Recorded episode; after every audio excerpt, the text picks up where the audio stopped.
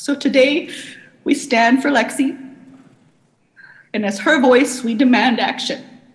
Hôm nay chúng tôi đại diện cho Lexi và khi bà ấy lên tiếng, chúng tôi yêu cầu hành động.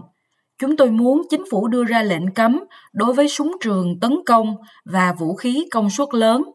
Chúng tôi hiểu rằng có một số lý do đối với một số người, đặc biệt những người có tiền, những người tài trợ cho các chiến dịch chính trị, thì súng quan trọng hơn trẻ em.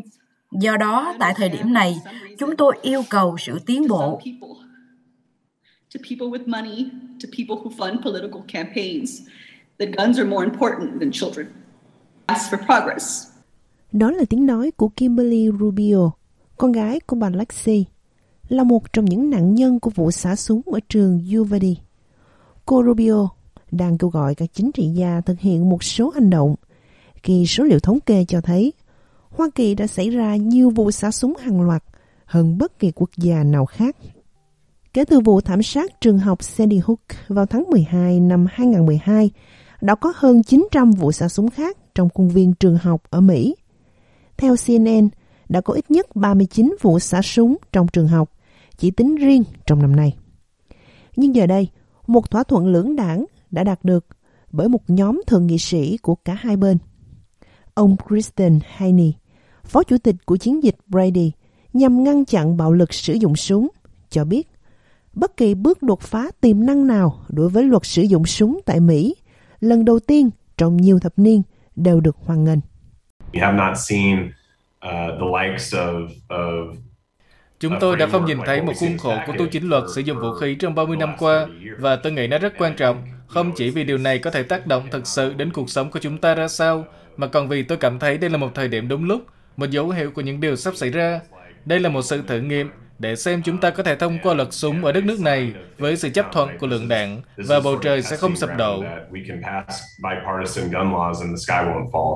Kế hoạch được Tổng thống Joe Biden ca ngợi, bao gồm việc ủng hộ luật Red Flag, hay còn gọi là cờ đỏ của tiểu bang, để đưa những người có khả năng gây nguy hiểm, không thể tiếp cận súng, kiểm tra lý lịch hình sự nghiêm khắc hơn đối với những người mua súng dưới 21 tuổi và đàn áp việc mua súng hộ cho những người khác vì họ không thể vượt qua kiểm tra tư pháp.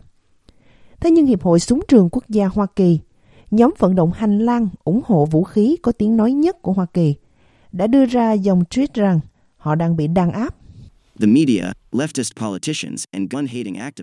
Báo chí, truyền thông, các chính trị gia cánh tả và các nhà hoạt động ghét súng đang đàn áp các thành viên NRA, Hiệp hội Súng trường Quốc gia Hoa Kỳ và chủ sở hữu súng vì họ muốn chúng tôi từ bỏ.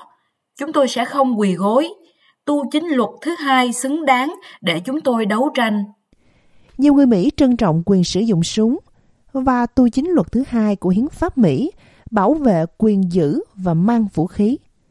Hiệp hội Súng trường Quốc gia Hoa Kỳ cho biết họ khuyến khích các quan chức được bầu của mình cung cấp thêm nhiều nguồn lực để giữ an toàn cho các trường học, khôi phục hệ thống sức khỏe tâm thần của Mỹ và hỗ trợ việc thực thi pháp luật. Tổ chức này nói họ sẽ không hỗ trợ một khuôn khổ cho đến khi dự luật thực sự, bao gồm các nội dung sau. NRA sẽ tiếp tục phản đối bất kỳ nỗ lực nào nhằm đưa ra các chính sách kiểm soát súng, các sáng kiến thay thế biện pháp bảo vệ theo quy trình hợp hiến và chống lại nỗ lực tước bỏ quyền căn bản của con người trong việc bảo vệ bản thân và những người thân yêu của họ trong luật này hoặc bất kỳ luật nào khác.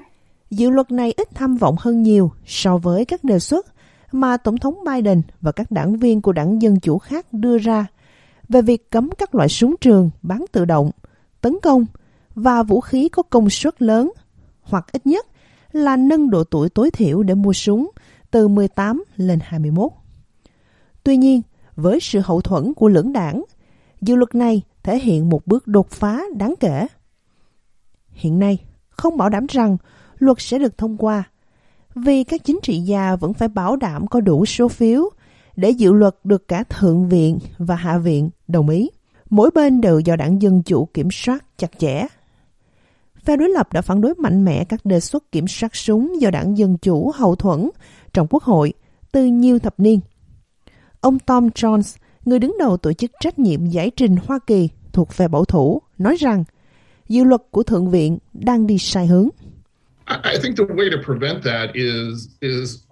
Tôi nghĩ cách để ngăn chặn điều đó tốt nhất là thông qua việc có những người cha dạy dỗ và chỉ bảo trong các gia đình.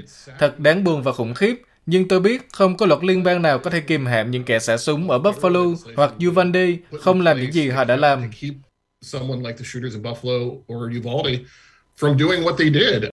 Tuy nhiên, ông Kristen Haney nói rằng các chính trị gia đảng Cộng Hòa đang bắt đầu chịu áp lực từ những người ủng hộ họ. Hearing from their constituents as well and feeling compelled that they have got to do something because we can't wait another 10 years. Những gì chúng ta thấy trong thời điểm này là đảng Cộng Hòa thực sự lắng nghe từ các cử tri của họ và cảm thấy buộc phải làm điều gì đó. Bởi vì chúng ta không thể chờ đợi thêm 10 năm không hành động để tiếp tục chứng kiến thảm kịch ngày này qua ngày khác, mức độ bạo lực súng đạn mà chúng ta đang thấy. Các đảng viên Cộng Hòa phản đối kế hoạch, dự kiến sẽ đưa ra các rào cản về thủ tục để ngăn chặn hành động này.